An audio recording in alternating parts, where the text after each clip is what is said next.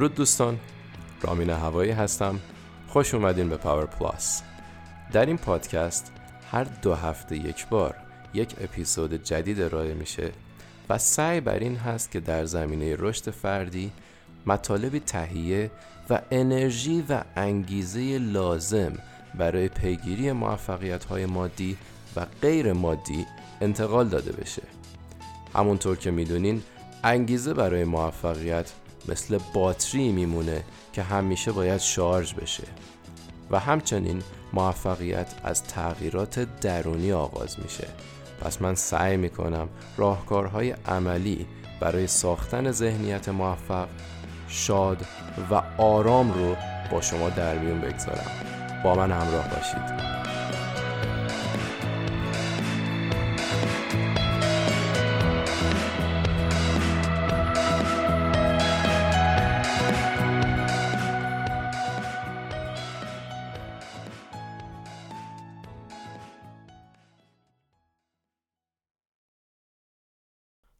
اونجایی که خیلی ها به خصوص این روزا درگیر خشم و عصبانیت های غیر کنترل شده و بیهوده هستند این اپیزود رو به کنترل و غلبه بر خشم اختصاص دادم.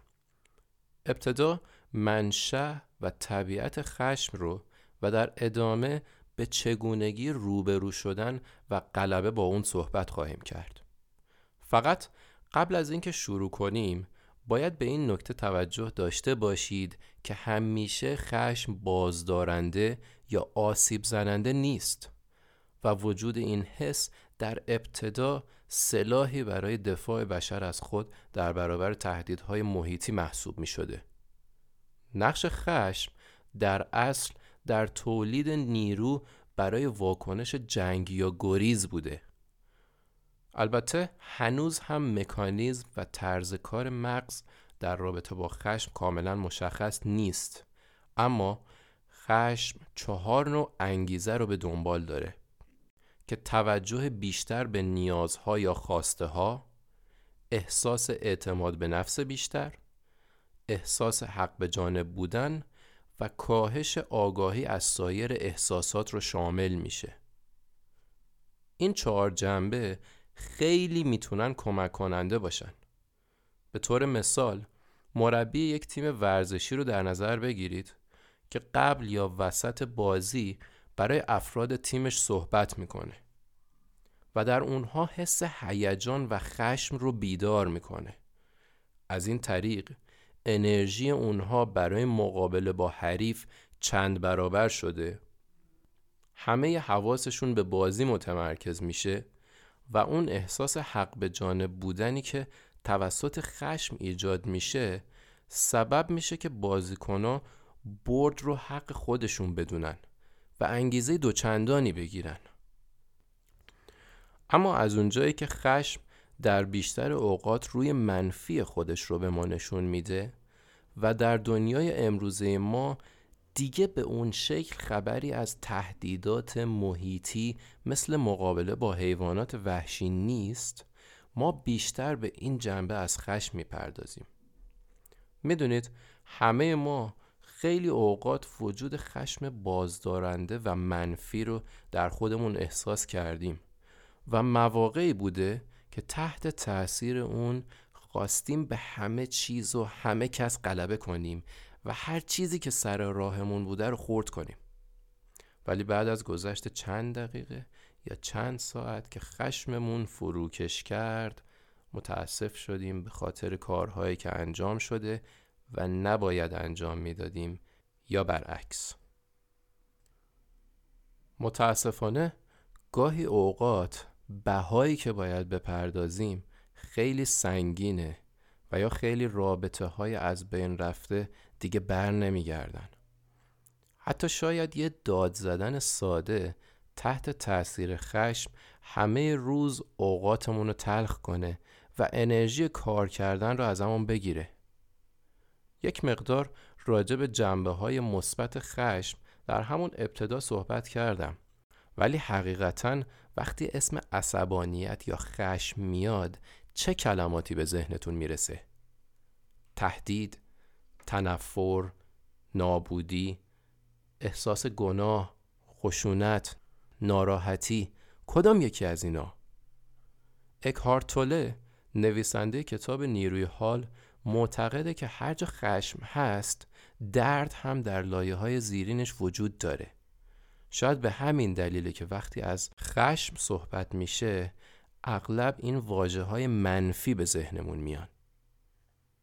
خشم سه جنبه مهم و اصلی داره. تهدید انرژی انگیزه.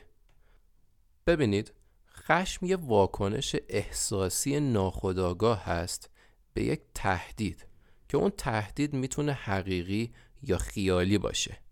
پس انرژی و انگیزه تولید میشه برای از بین بردن اون تهدید. این خیلی مهمه که آگاه باشید به اینکه تهدید خیلی مواقع توهمی بیش نیست و هرچی که ذهن این تهدید رو بزرگتر ارزیابی کنه اون شدت برانگیختگی در انسان بیشتر میشه. پس اینکه ما بتونیم درک درستی از اون تهدید داشته باشیم به همون کمک می‌کنه که خشم رو به یک نیروی مثبت تبدیل کنیم. می‌دونم انجامش خیلی سخته اما در ادامه بیشتر با چگونگی این شناخت آشنا میشیم. مورد بعدی هم که می‌تونه کمک کننده باشه اینه که خوشبختانه علم نوروساینس و روانشناسی نوین به این نتیجه رسیده که همه واکنش های ناخواسته و ناخودآگاه می‌تونن با تمرین جای خودشون رو به رفتارهای جدید بدن. حتی اگه این ناخودآگاه توی سنین پایین شکل گرفته باشه. یا حتی اگه ژنتیکی یا ارسی باشه. ما خشم بجا و خشم بیجا داریم و اکثر مواقع اون چیزی که اذیتمون می‌کنه همون خشم بیجا هست. خشم بجا چیه؟ یک اینکه تهدید واقعی باشه. یعنی زاده افکارمون نباشه یا توهمی نباشه. دو میزان خشمتون با شدت تهدید یکسان باشه. و سه اقداماتتون کمترین آسیب رو به خودتون و دیگران بزنه. هر چیزی غیر از اینها رو به عنوان خشم بیجا می‌شناسیم. مثلا من منتظر دوستم هستم ولی دیر می‌رسه به قرار. و بدون اینکه هیچ آگاهی و شواهدی داشته باشم شروع می‌کنم تو ذهن خودم هی میگم اون اصلا هیچی براش مهم نیست و همیشه به من بی احترامی می‌کنه و معطلم می‌ذاره. در حالی که شاید هیچ قرضی در کار نبوده و این تهدید توهمی بیش نیست. یا اینکه میرید دستگاه خودپرداز و دستگاه ده هزار تومن کمتر پول به شما میده. خب اینکه ناراحت بشید یه امر کاملا طبیعیه. ولی اینکه بخواید سر دستگاه داد بزنید یا مشت و لگت بهش بزنید و فهاشی بکنید نشون میده که میزان خشمتون خیلی بیشتر از تهدیده و خیلی سنگینتر از اون تهدید هست و اقدامتون داره آسیب می‌زنه هم به خودتون و هم به دستگاه. پس ببینید ما اکثرا خشممون به خاطر افکار و توهمات خودمونه یا میزان خشممون با اون تهدید برابر نیست و یا اقداماتمون آسیب جسمی یا روحی به اطرافیان و یا حتی خودمون وارد می‌کنه. به همین دلایل که ما از خشم بیجا رنج می‌بریم. قدم بعدی اینه که انواع بدرفتاری ها رو در هنگام خشم بشناسیم. دکتر پیوریفوی خیلی خوب اینها رو دستبندی کرده. یک بدرفتاری روانی یعنی شما سعی در اثر گذاشتن روی رفتار و ذهن دیگران دارید. مثلا وقتی که کسی رو دائما خنگ یا احمق صدا بزنید و یا بی جهت به کسی توهین بکنید حتی گاهی اوقات با رفتارهای خاص مثل شکستن وسایل باعث ترس و ناراحتی دیگران بشین این بدرفتاری بدرفتاری روانی هست. دو بدرفتاری جسمانی که خیلیا با این آشناتر هستن و معمولا خشم رو به این بدرفتاری جسمانی در واقع ربطش میدن. بدرفتاری جسمانی شامل کتک زدن دیگران یا ضربه زدن به حالا وسایل و چیزهای دورورمون میشه. سه مجازات های ظالمانه و غیر معمول. مثل تنبیه کردن بچه هایی که هنوز قدرت درک و تفکر ندارن. من بچه یک ساله رو نمی‌تونم تنبیه کنم چون هیچ درکی از این تنبیه یا اتفاقاتی که دور ورش میفته نداره. چهار بیاعتنایی عاطفی. یعنی مدت زمان زیادی با کسی حرف نزنیم یا بهش توجه نکنیم. دقت کنید مدت زمان زیادی این کار رو انجام بدیم. پنج بیاعتنایی فیزیکی هستش. یعنی مایحتاج اولیه یک انسان مثل پوشاک و مسکن رو ازش دریغ کنیم. چند تا باور غلط هست که معمولا نمی‌گذاره با عصبانیتمون برخورد منطقی داشته باشیم. یکی اینکه خیلی ها فکر می‌کنن در اون لحظه غیر ممکنه که بخوان جلوی خودشون رو بگیرن و در واقع اون واکنش پرخاشگرانه غریزی هست. ولی یک مثال براتون بزنم. رفتار خودتون رو وقتی که توی خونه و خارج از منزل هستین بررسی کنین. یا حتی وقتی مهمون دارین.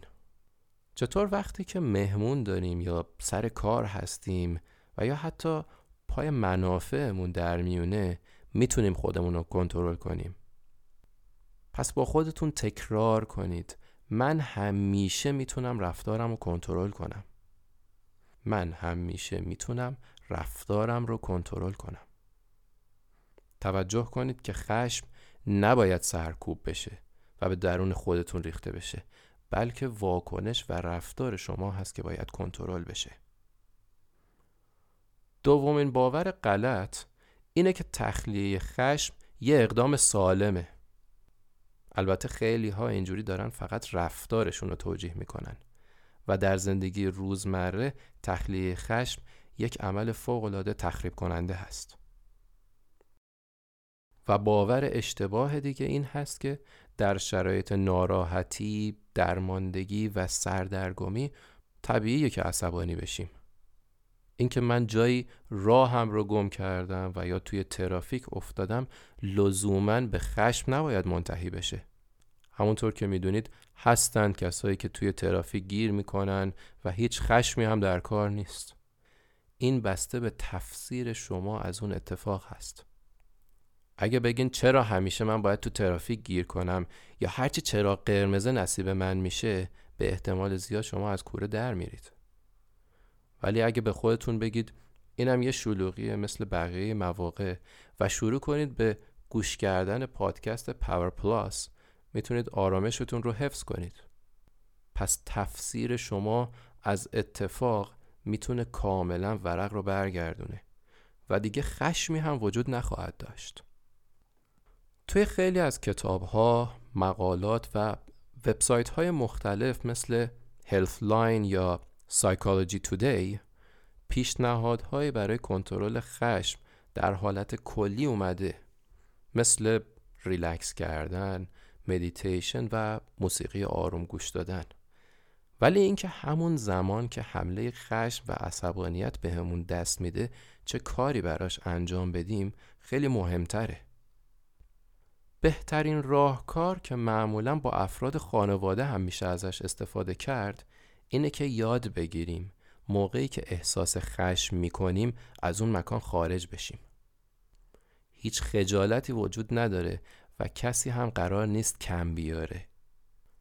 همه این باورها و رفتارهایی که اون زمان قرار انجام بدین جزو آموخته های قبلیتون هست. که قرار با رفتارهای جدید جایگزین بشه. پس اینکه من برم بیرون یعنی کم آوردم همچین چیزی نیست. می‌تونین به اون شخص بگین که من دارم عصبانی میشم یا کنترل خودم رو دارم از دست میدم و نیاز دارم چند دقیقه بیرون باشم. به اتاق دیگه ای برید یا اصلا برید بیرون و پیاده روی کنید. فعالیت بدنی خیلی به تخلیه اون احساس می‌تونه کمک بکنه. و یادتون باشه که توی اون زمان نباید به اون موضوع فکر کنید. و هر وقت حس کردید حال بهتری دارید برگردید و ادامه صحبتتون رو داشته باشید. توجه کنید از این روش به هیچ عنوان برای به تأخیر انداختن موضوع و یا بحث استفاده نکنید. و این کار بهونه ای نشه که با دوستاتون برید بیرون یا بخواید برید خرید کنید. شما در واقع با این کار می‌خواید کنترل رفتار و احساستون رو به دست بگیرید. و اگر برگشتید و باز دیدید که عصبانیت داره غلبه می‌کنه بهتون مجدد از همین روش استفاده کنید. اوایل خیلی سخته می‌دونم ولی تغییر سختی داره و بهایی داره که باید بپردازید.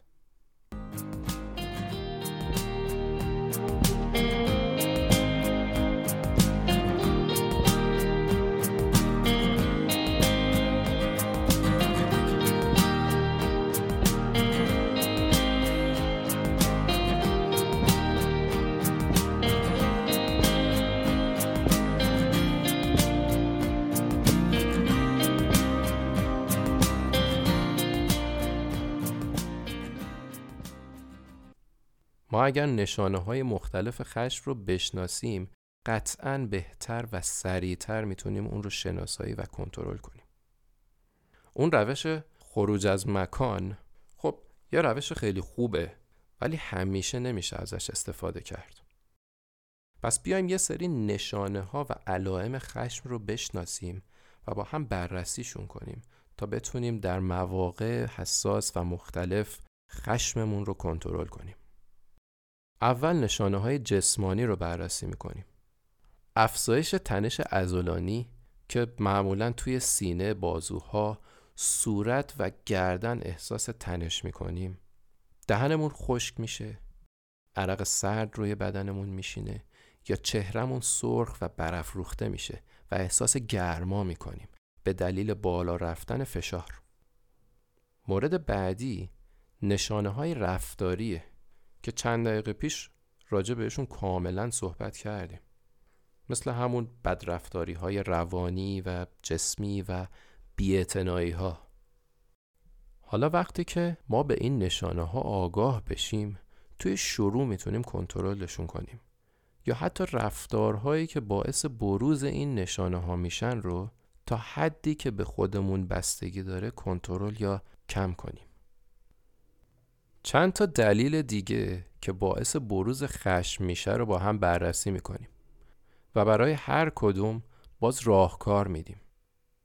همه این دلایلی که می‌خوام بگم ذهنی هستن و اکثرا برمیگردن به دوران کودکی ما و رفتارهایی که معمولا از افراد خانواده به خصوص والدین و همچنین تا حد زیادی شاید از معلم ها و یا دوستان صمیمی دوران بچگیمون به ما رسیدن.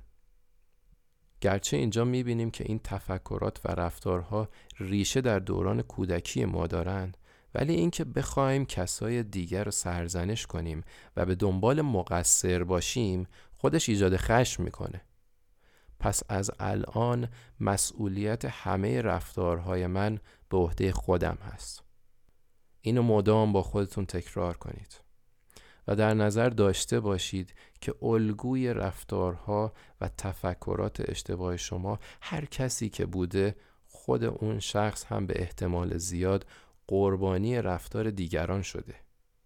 حالا اینجوری آرومتر میشید و می‌تونیم ادامه بدیم.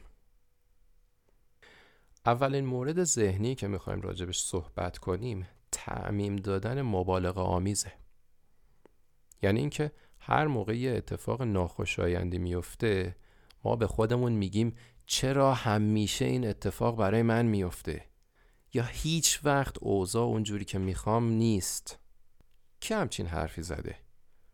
بار بعدی که تو این تله افتادین سریع فکر کنید و حتما موارد متضاد به ذهنتون میاد.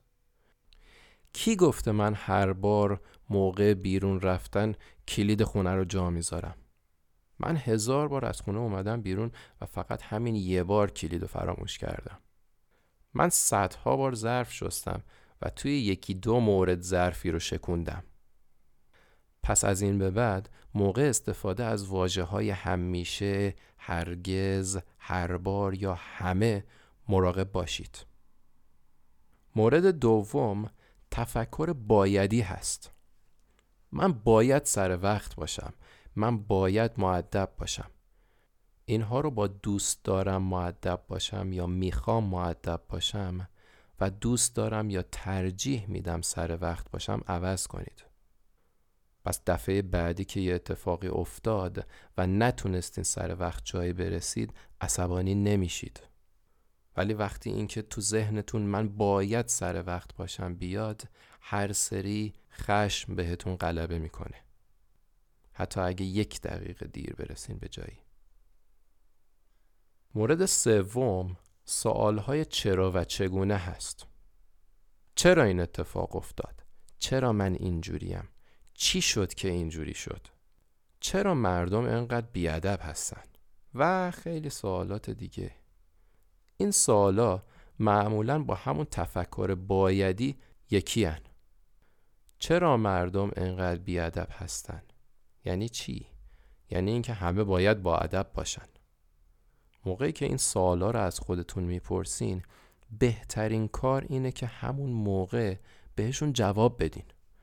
چرا مردم انقدر بیادب هستن؟ جواب خب همه از تربیت یکسانی برخوردار نبودن. و من خیلی خوش شانس بودم که توی یه خانواده معدب بزرگ شدم. و اصلا شاید این رفتار عمدی نبوده از طرف اون شخص. من اینجا هم شک گذار موقعیت خودم شدم و هم خودم آروم کردم. مورد چهارم تفکر همه یا هیچ هست. ببینید همیشه همه چی مطلق نیست. چیزی صد درصد خوب یا بد غلط یا درست نیست. اینکه من بپذیرم هم خودم و هم انسانهای دیگه اشتباه می‌کنن اون موقع دیگه شدت عملی به خرج نمیدم.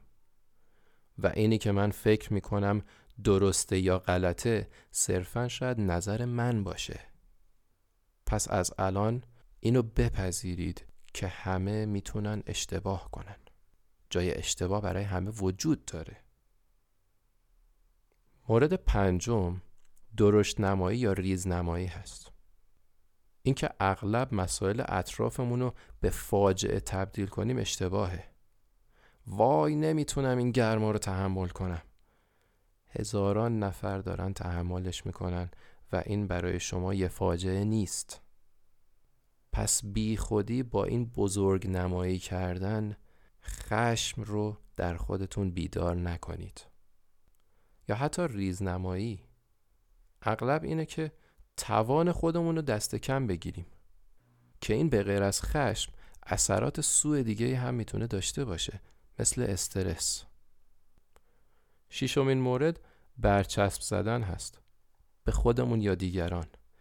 من چقدر خنگم تا چقدر احمقی و چیزهایی از این قبیل که به گفتنشون عادت کردیم. من آدمای زیادی رو می‌بینم که موقعی که دارن کاری رو انجام میدن این برچسب ها رو به خودشون می‌زنن. یا توی خیلی کارهای گروهی افراد اینجوری می‌خوان خودشون رو تخلیه کنن یا تقصیر رو گردن کسی بندازن. پس از برچسب زدن اجتناب کنید. و هر موقع که این افکار رو شناسایی کردین از هر کاری که دارین انجام میدین دست بکشین و افکارتون رو مرور کنین. با خودتون صحبت مثبت و منطقی داشته باشید. تا این افکار رو به مرور از بین ببرید و عادتهای جدید جایگزین کنید. یا حتی می‌تونین یه دفترچه درست کنین و همه این افکار و رفتارها رو اونجا یادداشت کنید و بعد باهاشون مبارزه کنید. در آخر هم چند تا فرضیه و توقع اشتباهی که باعث خشم و یا شاید نفرت میشه رو با هم می‌شناسیم. فرضیه اشتباه اول. زندگی باید منصفانه باشه. خیلی ها این تصور اشتباه رو دارن که باعث خشم، سرخوردگی، نفرت، افسردگی و خیلی از مشکلات دیگه میشه.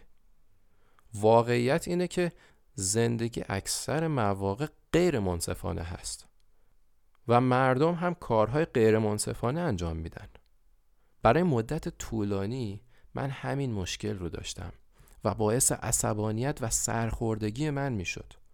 تا اینکه پذیرفتم مسائل غیر منصفانه هستن و زندگی شاید غیر منصفانه باشه یه وقتایی.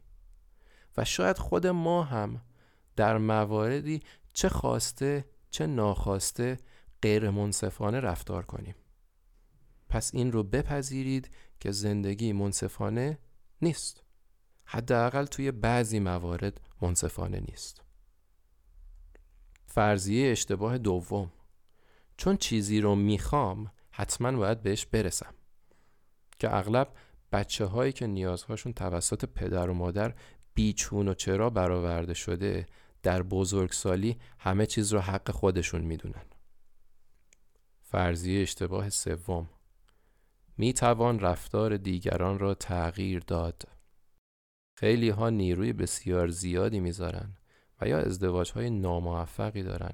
فقط به این دلیل که فکر می‌کنن می‌تونن طرف مقابل رو تغییر بدن. حقیقت اینه که تغییری ایجاد نمیشه مگر اینکه از درون اون شخص ریشه بگیره. پس شما نمی‌تونین کسی رو عوض کنین. چه پدر و مادرتون چه همسرتون چه فرزندانتون چه دوستاتون. اینو از ذهنتون بیرون کنید اون موقع رها میشید. فرضیه اشتباه چهارم. وقتی کسی با من بد رفتاری می‌کنه باید مجازات بشه. تو بعضی از فرهنگ ها مثل فرهنگ خودمون مقابله به مثل کردن و انتقام گرفتن بخشی از باورهای حاکمه. و توی خیلی از فیلم ها به عنوان یک چیز عادی داره نشون داده میشه. نمی‌خوام وارد ریشه این تفکر بشم اما این باور همیشه خشم بیتناسب به وجود میاره که حتی با انتقام گرفتن هم فروکش نمی‌کنه. اینکه کسی توی رانندگی خواسته یا ناخواسته جلوی شما میپیچه دلیل نمیشه که شما هم باید این کار رو تلافی کنید. می‌دونم که در ارتباط با خشم خیلی مسائل دیگر رو میشه بررسی کرد. ولی تا اونجایی که می‌شد سعی کردم به عملگرایی برای کنترل خشم بسنده کنم. و این چند تا جمله ای رو که یاد گرفتیم همیشه با خودتون مرور کنید یا روی یک برگ کاغذ بنویسید و به دیوار اتاقتون بزنید یا بذارید روی میزتون که هر روز چند بار بخونیدشون. من همیشه می‌تونم رفتارم رو کنترل کنم. تغییر سختی داره.